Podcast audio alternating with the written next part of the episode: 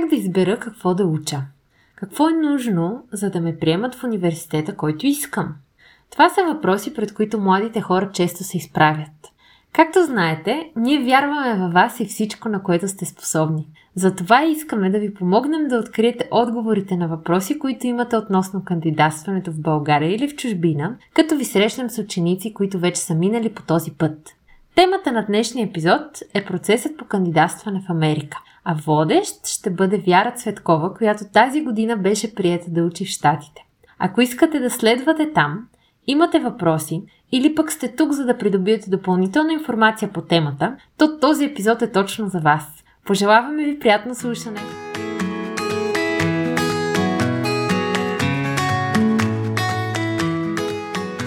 Аз първо ще ви споделя моята история. В девети клас, ако ме бяхте питали, щях да ви кажа, че искам да уча в Англия.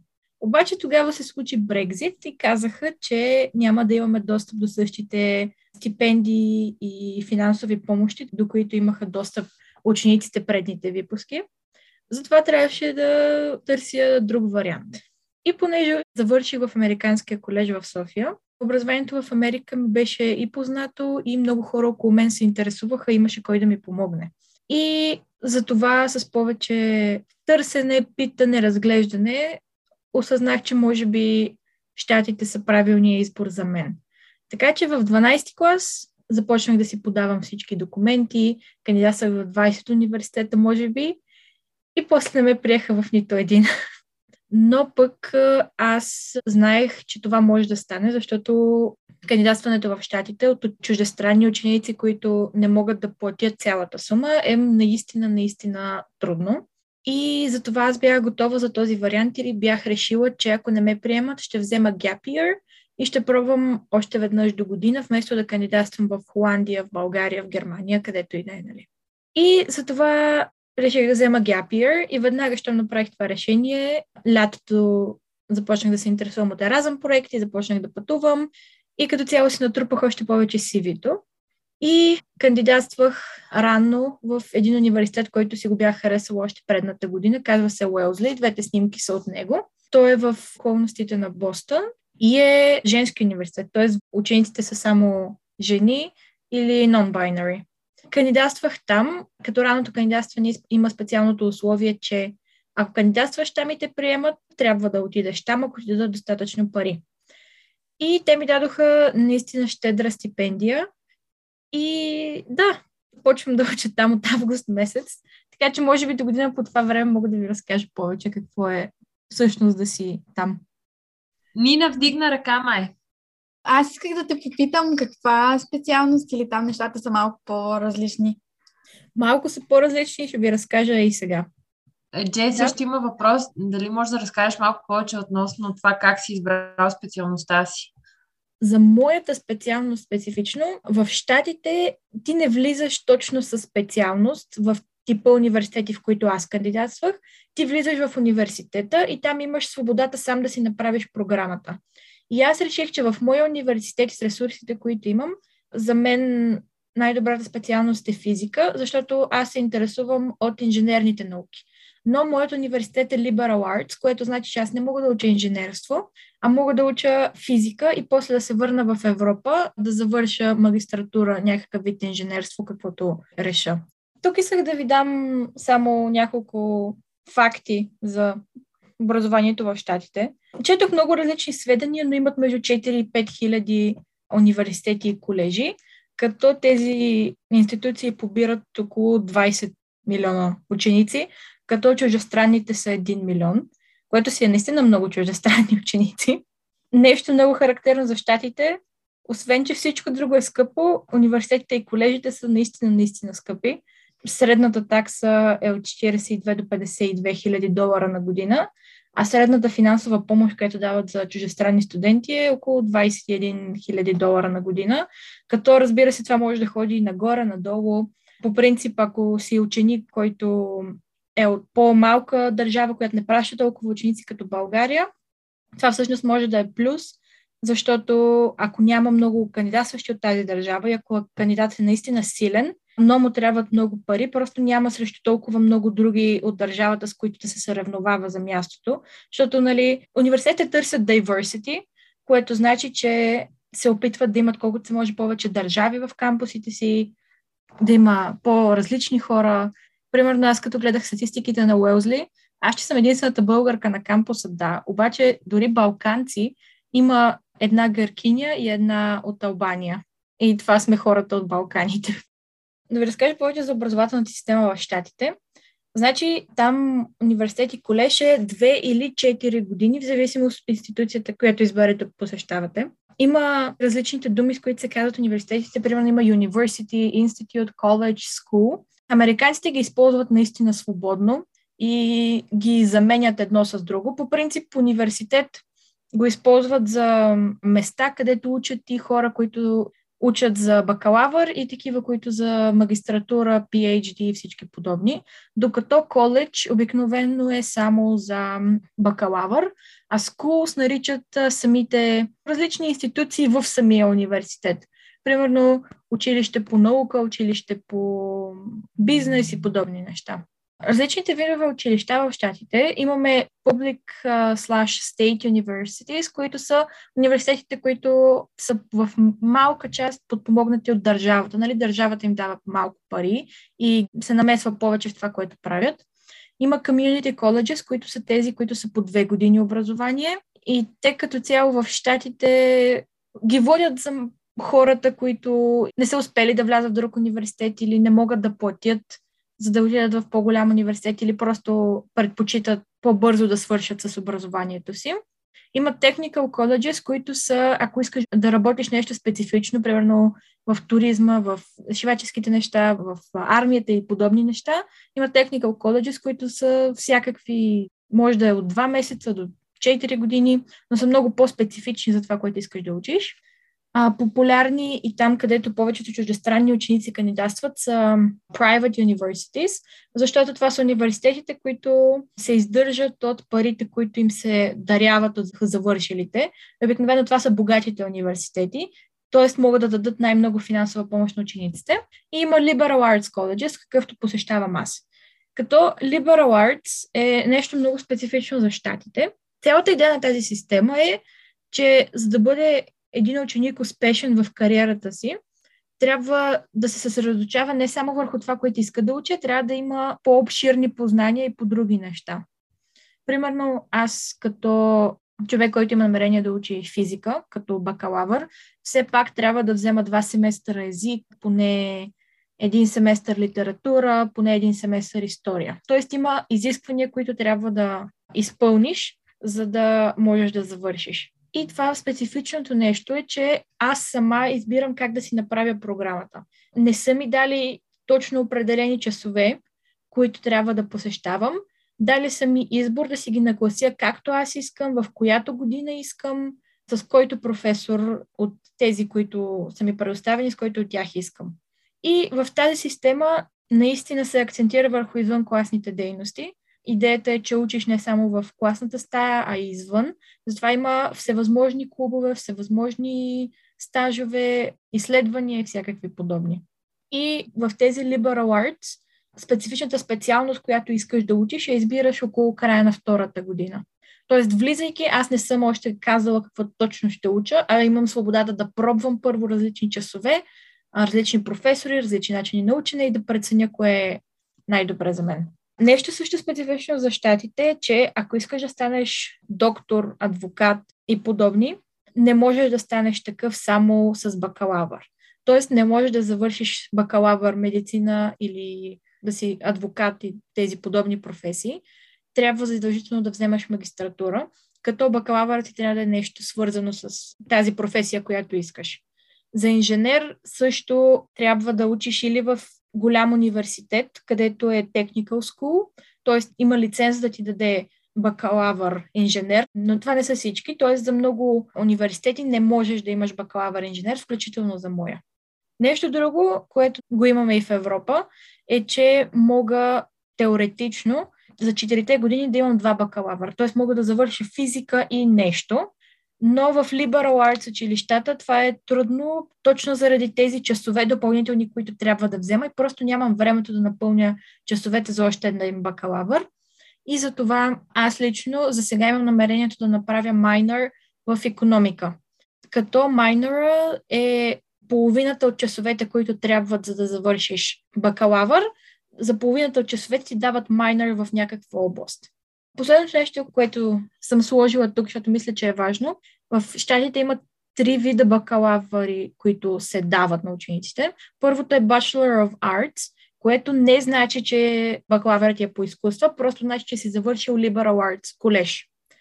Bachelor of Science получават всички, които учат в някакви по-технологикал специалности в всички други университети, освен Liberal Arts. И има Bachelor of Fine Arts, което вече са тези изкуства. Музика, балет, тези неща. Някакви въпроси? Аз мога да те питам, Вяра, само за да съм сигурна, че го разбрах правилно. Тоест, сега като си влязла вече като се приета, първите две години имаш свободата да си подредиш специалностите, нали, по-скоро предметите, какво ти харесва. И вече след това можеш да избереш допълнително какво да специализираш. В смисъл, не е нужно да имаш отговора веднага. Така ли да разбирам? През цялото време аз избирам какви предмети да уча, не само първите две години, през цялото време. Mm. Просто имам някой адвайзър, който следи какво правя и ми помага да съм сигурна, че мога да завърша и с нужните кредити. Но аз през цялото време си избирам часовете, mm-hmm. но не съм задължена да кажа каква точно ми е специалността до втората година. Тоест, първия семестър, mm-hmm. аз примерно за сега програмата ми е да взема въведение към економиката, висша математика, въведение в физиката и писане, за да пробвам различните направления, които мога да взема. Не е за всеки, защото някои хора се интересуват и знаят точно какво искат да правят. Затова Liberal Arts няма да е за тях. Но за хора, които искат да опитат и искат да имат по разпространени познания, не точно специфично в някаква област, Liberal Arts е готина альтернатива. Някой друг има ли въпрос към Вяра на този етап? Аз, например, имам един въпрос. Тъй като от втори курс ще имам избираеми дисциплини, т.е. аз имам вече избрани дисциплини, които трябва да изкарам. Да, при теб има ли такива всъщност предмети, които след като си записала физика в момента, трябва да вземеш като задължително, не свободно избираем? На теория не, но на практика има. Защото за някой от часовете, които искам да взема, трябва да съм взела предишното ниво, така да се каже, клас, иначе няма да ме пуснат да се запиша в този клас. Тоест има няколко предмета, които просто без тях не мога да се запиша в горните часове. Иначе са ми дали, примерно са ми казали, че имат 50 курса по физика и аз трябва да съм минала успешно поне примерно 8 от тях, за завърша накрая бакалавър физика. Имам някакви неща, които трябва да изпълня, примерно, понеже има различни нива на сложност, трябва поне два от тях да са ми от най-сложните, трябва да съм минала въведението, което казах, че имам намерение да го взема първия семестър и така нататък. Вяра, изисква ли се резултат от САД за приема? Да, след малко ще говоря за това. Финансирането е много важно, защото, както казах, са наистина много пари. И фактът е, че отколкото повече финансова помощ имаме нужда чужестранните ученици, толкова по-падат шансовете ни да ни приемат. Което е вярно, защото няколко от университетите, в които кандидатствах първия път, ми писаха, че не могат да ме приемат, защото не могат да ми дадат достатъчно финансова помощ. А университетите в САЩ, повечето от тях, които дават най-много пари, просто политиката им е не приемат никой, на когото не могат да дадат достатъчно пари, за да дойде просто не приемат. Тук извадих статистика за Public College University. Около 42 000 долара на година излизат, а частните са около 53 000. Като за храна и общежитие идват поне още около 15 000 долара на година, което всички осъзнават, че е скъпо, дори за американците. Гледах статистика, че през 2015-16 минимум горе-долу около 85% от студентите получават някаква форма на финансова помощ, като повечето от тази финансова помощ е в частните университети, просто защото те са по-богати. А тук исках да спомена, че има разлика между financial aid, loans and scholarships, защото financial aid се дават от по-богатите университети, които имат някакви средства, които са решили, че дават за financial aid и това се базира само на парите, от които имате нужда, не от постижения или нещо подобно. Loans заеми, като много американци се възползват от тези заеми и после години наред ги изплащат. И последното е scholarships, които се дават независимо от това имате ли нужда от пари или не и са на база постижения. Уелзли, примерно, както и повечето по-богати и частни университети, дават само financial aid без uh, scholarships, защото предпочитат да дават парите си на хора, които имат нужда от тях. Примерно това в дясно са, е моят financial aid uh, пакет, който ми пратиха. И тук има разпределение на таксите, които се очаква, че трябва да платя. И на Уелзли е около 85 000 долара в годината. И след това са ми дали какво ми дават на мен като financial aid. Ми дават около 81 000 долара. И имат study allocation, това го имат повечето университети, което значи, че това са пари, които аз мога да изкарам, отивайки на кампуса и работейки. Защото моята виза, в която ще отида, ми позволява да работя 10 часа седмично. И парите, които получавам, между другото, не са никак лоши. И тези пари мога да си ги изкарам като джобни. В смисъл, не трябва сега нашите да ги платят предварително. Просто са пари, които аз мога да си изкарам в последствие. И тук отдолу има колко очакват родителите ми да платят за годината. Другото важно, need blind versus need aware.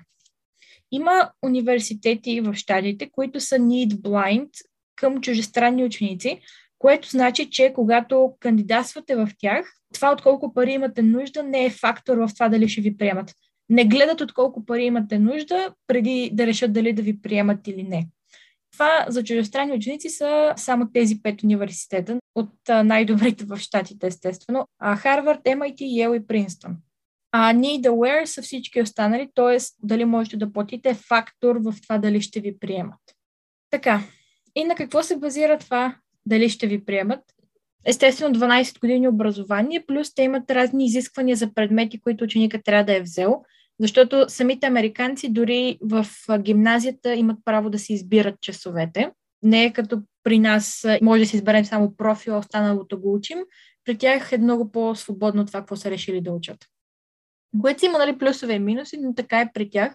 И затова университетите имат изисквания за тези предмети но българската система абсолютно покрива. Ако сте учили в което и да е училище в България, тези неща са покрити просто. След това ви трябва някой каунселър. Аз в моето училище си имам определен човек, който разбира от тези неща и работи с тях, обаче повечето училища няма. И каунселър може да ви е който и да е учител или част от персонала или който и да е в училище. И неговата цел е първо да ви напише препоръка, и след това, това е човека, който трябва да изпрати официалните документи, свързани с вашите оценки, че не сте правили някакви нарушения в училище и подобни неща. Просто трябва да е човек, който работи в училището и има разрешението на училището да изпраща такива официални документи. След това трябва да се попълни Common App. Повечето университети в Штатите работят с Common App, което е една система, която добавяте в кои университет искате да кандидатствате и след това попълвате първо неща за вас самите. Изключително много неща искат да знаят за вас. И след това всеки университет си има специфични неща, които трябва да попълните за самия университет.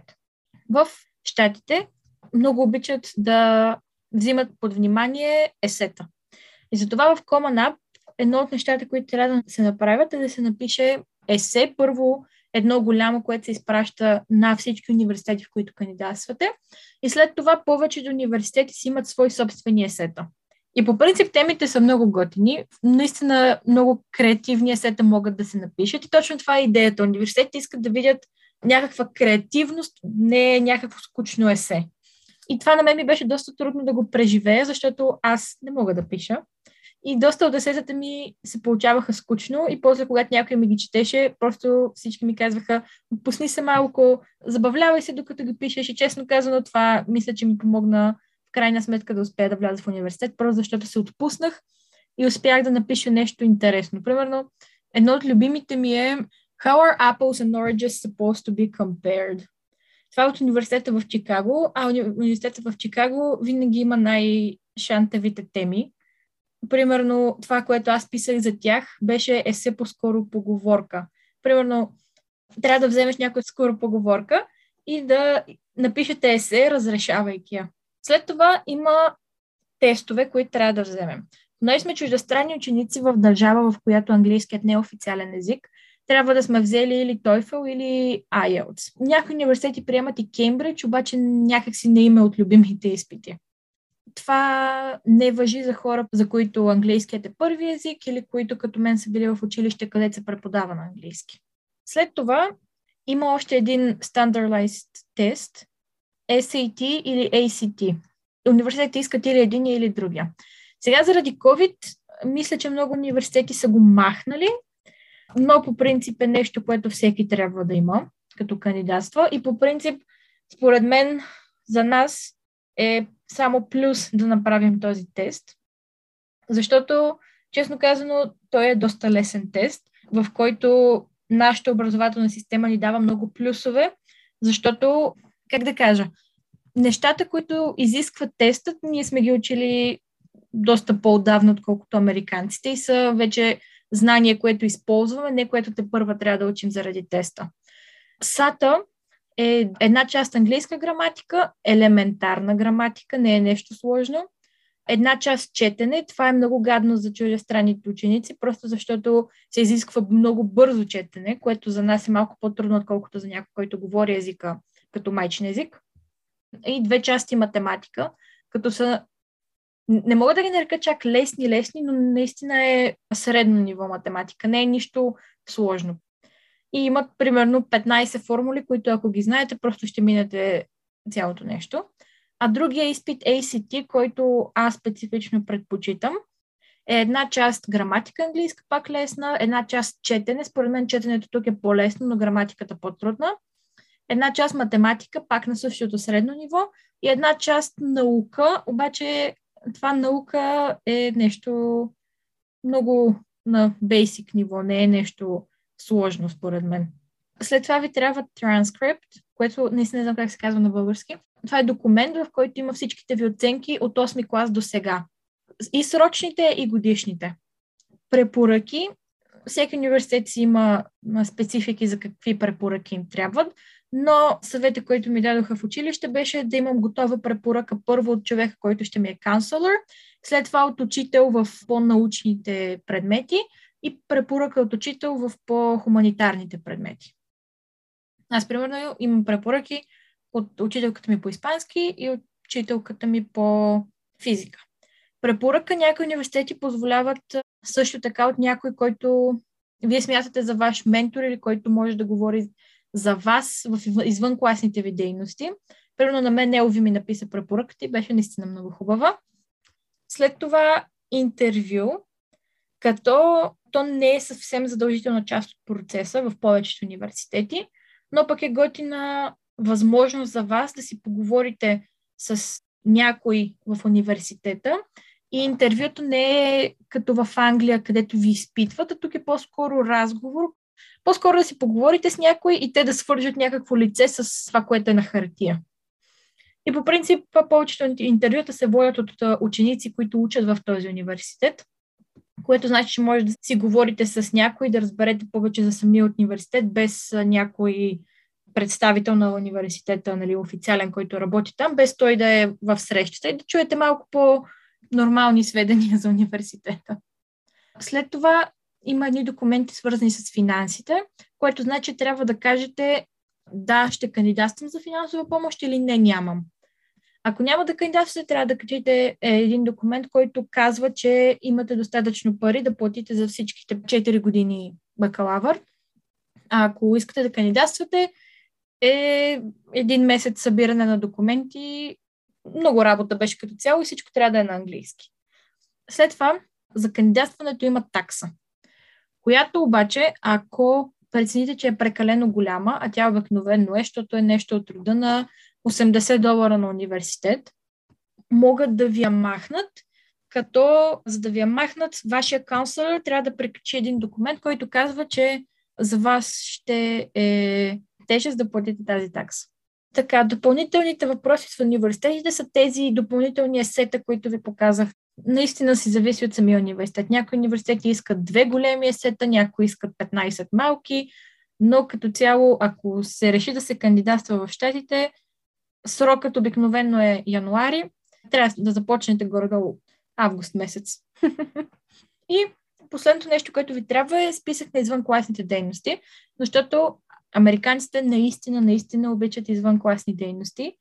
И извънкласните ви дейности са около 40% от причината дали биха ви приели или не.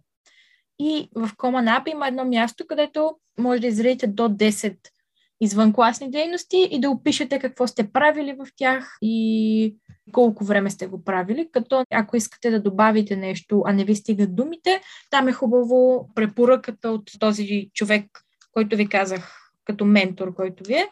Може да се получи добре, ако той говори повече, защото има повече място в препоръката си. Въпрос Вяра от Едже. Колко време е нужно, за да се подготвим за САД?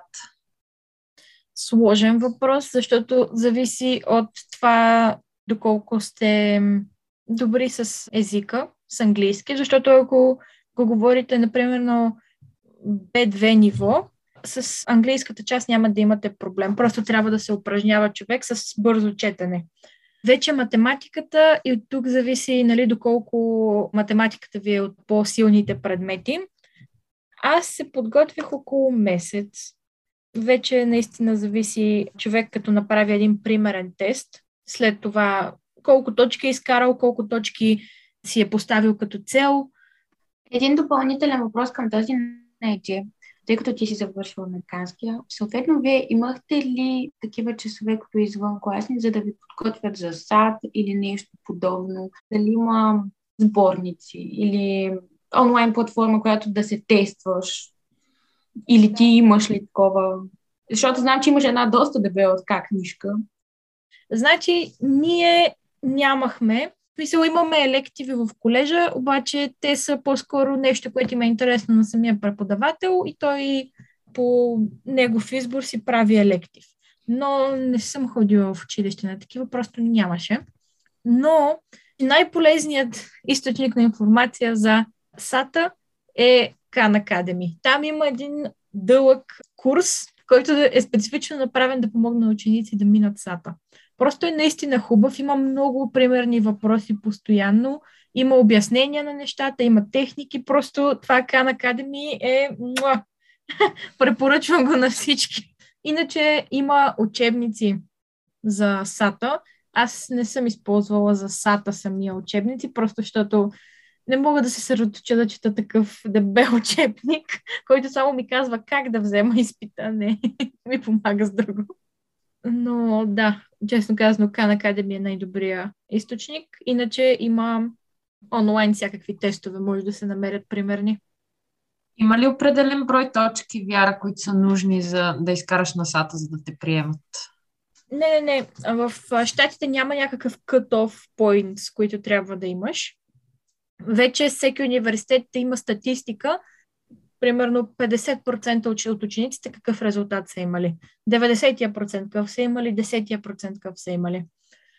Като на добрите университети за САТА нямам представа, защото аз не взех САТА, аз взех ACT.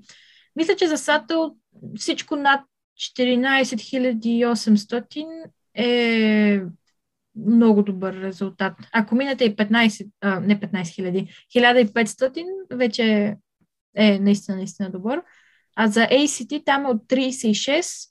То вече зависи какъв университет се целиш, просто защото някой като Харвард приемат ученици с по 1600 от 1600 и с 36 от 36. Има много ученици с такива резултати. Но, примерно, Уелзли, той е... Примерно Харвард има 5% acceptance rate, смисъл 5 от 100 ученици влизат. Уелзли е с 20%, 20 от всеки 100 влизат. Вече има и нали, университети, които дават много пари, са примерно 40%, 40 от 100 влизат. Зависи.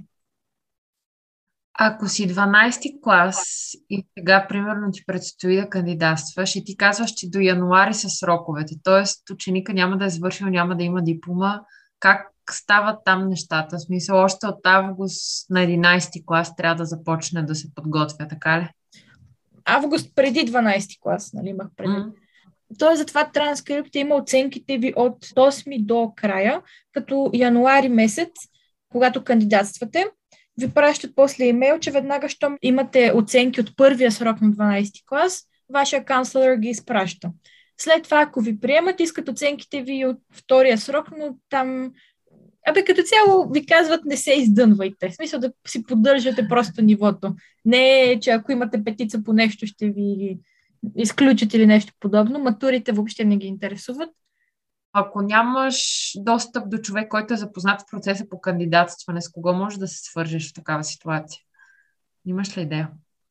Има някои фирми в София, които занимават с това, но са скъпи, плюс не са експерти точно за щатите, по-скоро за чужби. Например, на Интеграл, ако ги попитате, може да ви дадат някаква по-обща информация.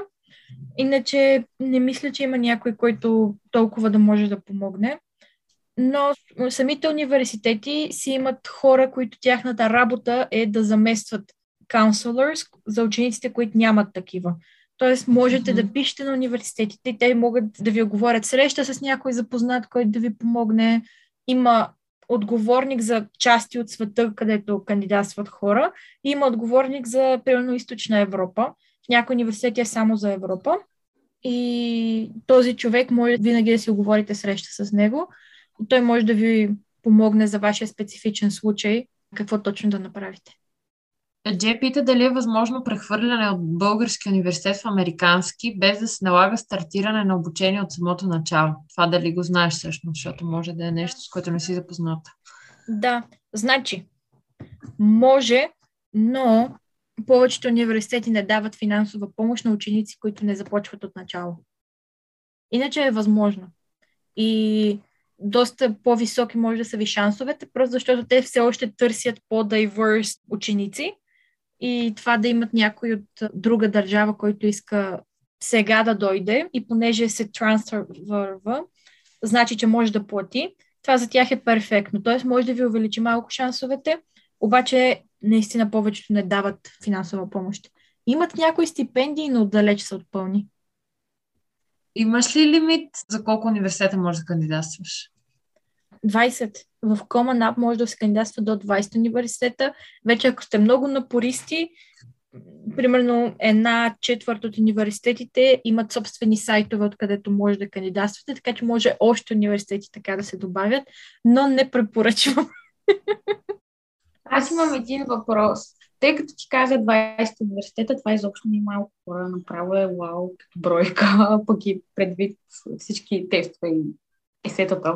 Имаш ли нещо като подреждане на желанията ти в различните университети като съответна дисциплина?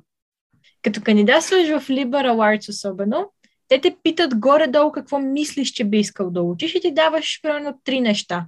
Обаче тези неща нито те обвързват с нещо, нито нищо. Просто университет иска да добие представа как това, което си правил, се свързва с това, което искаш да правиш и това можеш да го обясниш още по-добре и с сетата си. Искат да получиш някаква представа кой си, какво искаш да правиш, какво те мотивира, такъв тип неща. Но те не те приемат на база това, кое си сложил първо, второ, трето и не е на тази база да не те приемат или приемат. Вече за самите университети няма подреждане. Обаче има нещо, което се казва Early Decision и Early Action – тези неща са, ако сте готови да кандидатствате в някой университет предварително, някъде ноември месец имате право да кандидатствате в университети. Като early action е просто да си подадете документите по-рано. Ако сте готови с всичко, просто ги подавате по-рано и получавате по-рано отговор. Много малко университети обаче има тая опция, далеч не са всички. Но всеки университет почти има early decision. Вие имате право да изберете един early decision, който, ако ви приемат, както при мен с Уелзли, ако ви приемат и ви дадат достатъчно пари, сте задължени да отидете. Това ви повишава шанса, защото университетът е сигурен, че вие ще дойдете, като ви приеме.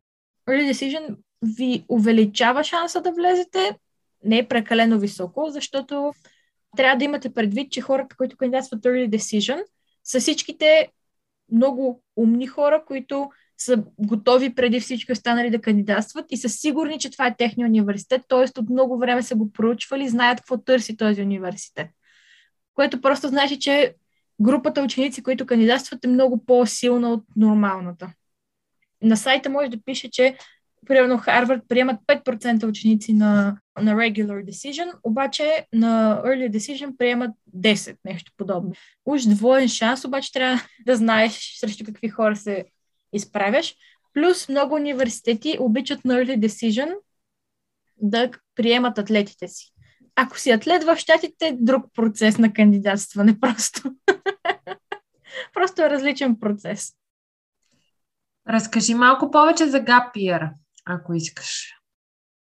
Моята беше много спонтанна, защото хората, когато решават да вземат Gap Year, обикновено го знаят преди май месец, но аз май месец около бала точно, просто стана ясно, че ще се взима Gap Year и веднага тръгнах да си търся да правя нещо, просто защото, нали, ако си взимал Gap Year и пак кандидатстваш, хората, които четат файла, искат да видят, че си правил нещо, че не си седял вкъщи, че си гледал Netflix по цял ден, въпреки че и това съм го правила.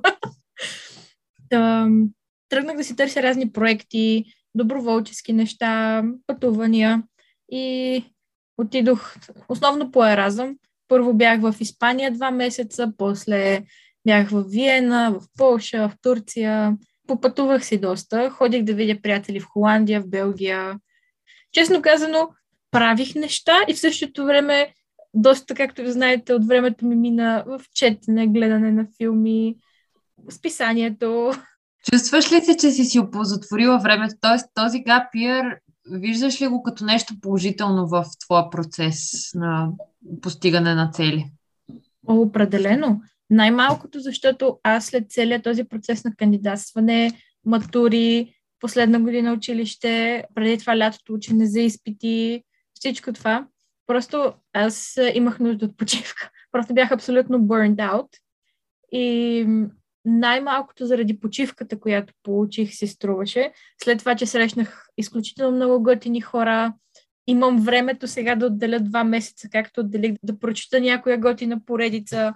Вкъщи съм най-накрая с нашите, след като бях 5 години в София, в гимназия а, мога ей сега да хвана някои влаки да отида до Селин, примерно, или да отида на гости на Елви. В смисъл, имам времето, имам свободата, някой ме издържа все още, нали?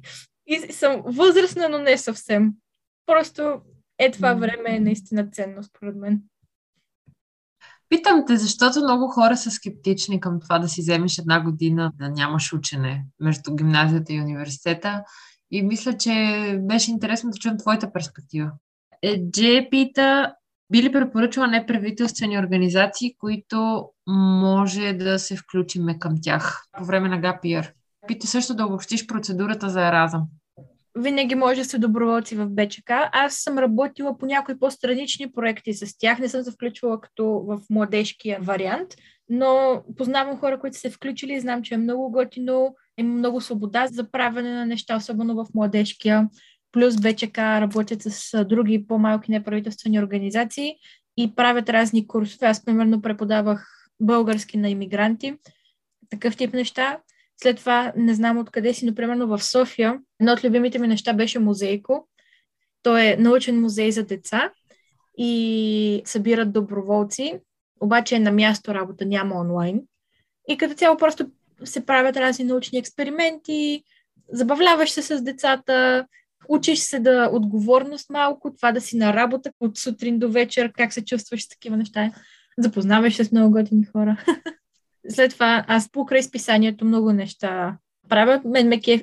Любимата ми част от списанието е, че ако реша, че ми се прави нещо, все ще намеря хора, които са достатъчно откачени да го правят с мен. Примерно да се организират неща, да се измислят неща, някой като реши, че му се прави планер да направим. Нещо друго. В София има примерно работа с деца с увреждания и арт-терапия. Не мога да се сетя обаче как се казват, мога да погледна по-късно. работилница за чудеса. Но и то е на място работа. След това Time Heroes е тази голямата платформа, където може да си намерите 100 000 неща и места, където търсят доброволци. Просто там е синтезирано различни неща, които можете да правите. Уницев търсеха доброволци, обаче мисля, че си запълниха местата в този младежкия комитет. Може и да търсят още доброволци, не съм сигурна. Има изключително много НПО-та. По принцип може да отвориш ngobg.org сайта и там също можеш да погледнеш какви са НПО-тата, защото има цял списък. Те са много-много в различните градове. Навсякъде има. Има такива, които имат различни клонове нали, в различни градове, да видиш кой ти е най-удобен. И това е един от вариантите. При нас винаги си търсим доброволци, така че ако искаш, добре си дошла и при нас. Варианти има. Но много от организациите постоянно търсят доброволци. Аз се сещам за пулс. Да. Честно казано, каквито и НПО-та да има, винаги си търсят доброволци. И много интересни възможности има, ако прекараш достатъчно време във Фейсбук и аз имам примерно 150 хиляди реклами на места, където си търсят доброволци. Значи Еразъм има два клона. Единият е European Solidarity Corps, другият си е вече Еразъм. European Solidarity Corps са доброволческата част. Там обаче са по-дълги. Там имаш групов volunteering, около два месеца мисля, че продължава. И имаш long term, когато си един или ня... максимум петима души сте. И то продължава между два месеца и година, обаче повечето хора търсят за година някой доброволец. И там са на всякакви различни теми из цяла Европа. Примерно, моят European Solidarity Corps беше кратък, два месеца в Испания. Бяхме в едно по-селце близо до Мадрид и с група доброволци организирахме летен лагер за деца. Това беше просто най-готиното ми преживяване. Първо, защото малко или много учиш език. Второ, се запознаваш с готини хора, с които имате време да се опознаете. Между другото, този проект специфично мисля, че си търсят хора пак тази година. Честно казано, обмислях пак да кандидатствам. И вече е разъм там са две части Youth Exchange и Training Course. Като Youth Exchange, идеята е просто да се запознаваш с хора да си говорите за някаква тема, която е важна за Европейския съюз и неговите цели и ценности. И обикновено там има а, лимит като години. По принцип могат да участват хора от 14 до 30. Обаче всеки проект сам се избира в какви граници търси хора и повечето хора търсят 18-30 или 20-30. Има много за 18-30, а намират се и за по-малки вече, обаче е много по-трудно да се намерят, просто защото не много хора искат да се занимават с по-малки деца и е по-трудно пътуването. Била съм само на един такъв Youth Exchange, сега ще ходя април на втори. Моят беше в Турция, в Истанбул и беше танците, споделянето на танците и това как допринася към inclusiveness. Да, да се чувстваш включен, да не си изолиран. Да. да. И като цяло си говорихме за неща, танцувахме, споделяхме традиционни танци от държавите и в крайна сметка направихме един голям танц, който включваше елементи от танците на всички държави, което беше готино. А сега следващия, на който ще съм е в Смолен и е за hate speech. Но като цяло идеята на всичките проекти да се запознаете с хора и да ви е готино и да е с много парти, но и време за по формални mm-hmm. неща. Вече training courses са малко по-официални. Там може да се включи всеки, на колкото и да е години. Нали, вече пак всеки проект се избира сам години, но повечето нямат ограничение. И там идеята е човек, който иска да научи нещо за специфична тема, да отиде и да научи. Аз бях на един, много рандъм ли отидох. Беше в едно много забутано селце в Полша. Мисля, че около 700 души живееха в това село. И темата беше пчелите. Как се правят тези къщичките за пчели и насекоми. Беше много интересно. Се запознах с хора, които всъщност се интересуваха от темата. След това имаше някаква група от нас, които бяхме там за компания. И, и все пак научих доста интересни неща. Просто беше интересно и така да научиш нещо просто заради любовта към ученето. Между другото, е разум всичките неща са финансирани. При European Solidarity Corps пътувания, ви дават парите за COVID тестове, за храна, за хотел и там даже ви дават и джобни. А вече за по-кратките, всичко това без джобните. Нещо друго готино, което аз попаднах заради Gap Year. Повечето хора са чували за MUN. Това е Model United Nations. Симулация как работят Обединените нации. Обаче аз открих, че всъщност има и Model European Union, което значи симулация как работи Европейският парламент и Европейският каунсъл. И това е, между другото, нещо много готино, особено за хора, които се интересуват от политика, international relations, law, journalism. Е готина възможност, защото влизаш в обувките на някой човек. Примерно аз бях от една партия, дясно-централна, представлявах Чехия и ни бяха дали едни такива документи, които трябваше да спорим няколко дни по тях, да променяме неща по тях, на база това какво вярва нашата фракция и нашата държава. Вече там има лобисти, има журналисти, които излъчват, така да се каже, цялото нещо, правят пресконференции и подобни неща. Идеята е някой, който иска да отиде и да влезе в обувките на някой друг. И такова нещо сега до 25 март приемат апликации в Благоевград. Ако някой му е интересно, 29 май, 1 април ще е конференцията и темата е за околната среда, някакъв документ важен. Ще се дебатира. Много благодарим на всички, които дойдохте и се включихте. Благодарим и на Вяра за това, че толкова подробно ни представи информацията, отговори на всичките ни въпроси с такова търпение и така ни го обясни, че да разберем. Благодарим. Благодарим ви, че останахте с нас до край. Надяваме се това, което Вяра сподели да ви е полезно и вече да знаете какви са стъпките за да кандидатствате в Америка. Ще сме ви благодарни да споделите епизода с приятели, за да може и те да получат отговори на въпросите си. Също така, бихме се радвали на обратната ви връзка. Свържете се с нас на WeMatter Digital Magazine в Instagram или във Facebook. До следващия път!